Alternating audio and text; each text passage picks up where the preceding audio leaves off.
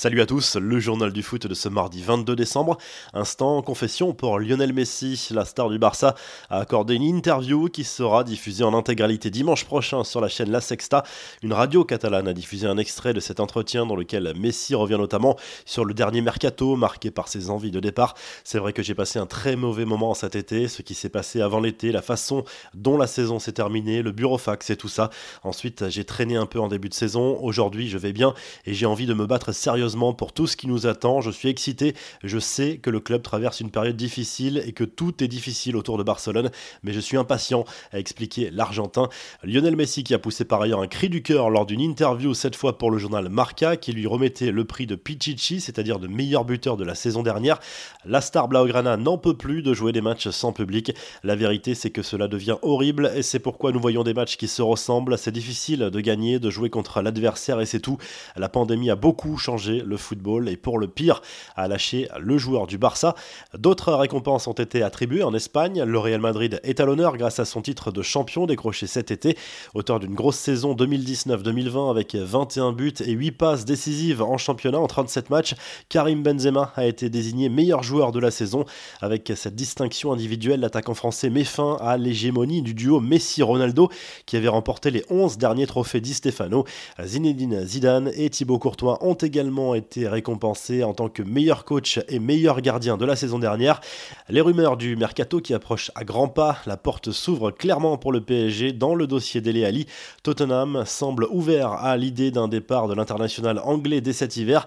Le club parisien, déjà intéressé l'été dernier, pourrait faire une nouvelle offre en janvier, sans doute sous la forme d'un prêt payant.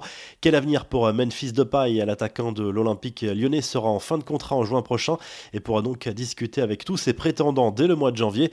En plus du Barça, la Juve est à l'affût, comme souvent lorsqu'un joueur de haut niveau est en fin de contrat. La presse catalane assure que la vieille dame sera à surveiller de près dans ce dossier pour éviter une déconvenue.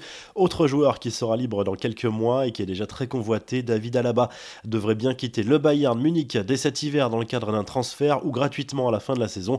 C'est ce qu'a laissé entendre Karl-Heinz Rummenigge lors d'une interview sur une chaîne allemande. Les infos en bref, Cristiano Ronaldo a retrouvé le sourire après sa soirée difficile lors des trophées FIFA The Best où il n'avait pas réussi à cacher sa déception de ne pas être élu meilleur joueur. L'attaquant de la Juve s'est consolé en récupérant le trophée Golden Foot à Monaco, qui récompense les joueurs pour l'ensemble de leur carrière. Neymar, lui, continue de se mobiliser contre le racisme. Le Brésilien a publié un message de soutien à son compatriote Gerson, qui aurait été victime d'insultes à caractère raciste dimanche lors d'un match du championnat brésilien. Non au racisme, jusqu'à quand? Point d'interrogation, a écrit à la star du PSG sur Instagram.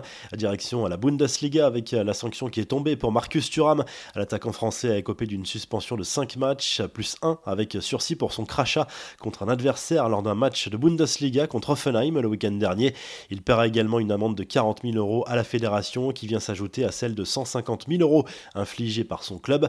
Des nouvelles d'Alan Saint-Maximin qui est sorti du silence pour faire taire certaines rumeurs sur son état de santé alors que la presse britannique faisait l'écho d'une potentielle forme grave de Covid chez l'ancien niçois. Saint-Maximin est apparu en forme sur Instagram pour démentir cette information. Enfin, Didier Deschamps a participé à un hymne pour soutenir les sinistrés des vallées de la Roya, de la Tinée et de la Vésubie, victimes de terribles inondations en octobre dernier. Le sélectionneur des Bleus ainsi que des joueurs niçois et monégasques ont poussé la chansonnette pour la bonne cause. La revue de presse France Football propose ce mardi un long entretien de Robert Lewandowski. L'attaquant du Bayern Munich aurait sans doute remporté le Ballon d'Or cette année si l'édition en 2020 n'avait pas été annulée, mais il se consolera avec le trophée FIFA The Best du meilleur joueur.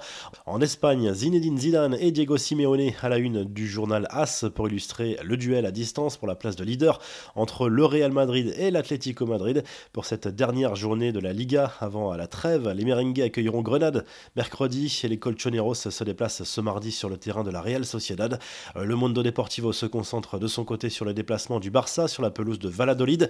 Cinquième de Liga, le club Blaugrana doit s'imposer pour clôturer cette année 2020 compliquée par un succès. Enfin en Italie, la Gazette dello Sport évoque le mercato hivernal de l'Inter Milan et visiblement Antonio Conte a demandé des renforts pour aller chercher son objectif principal, le titre de champion d'Italie. Renato Sanchez et Leandro Paredes font partie des joueurs visés par l'Inter. Vous retrouvez l'actu foot sur topmercato.com, l'appli Top Mercato et à très vite pour un nouveau journal du foot.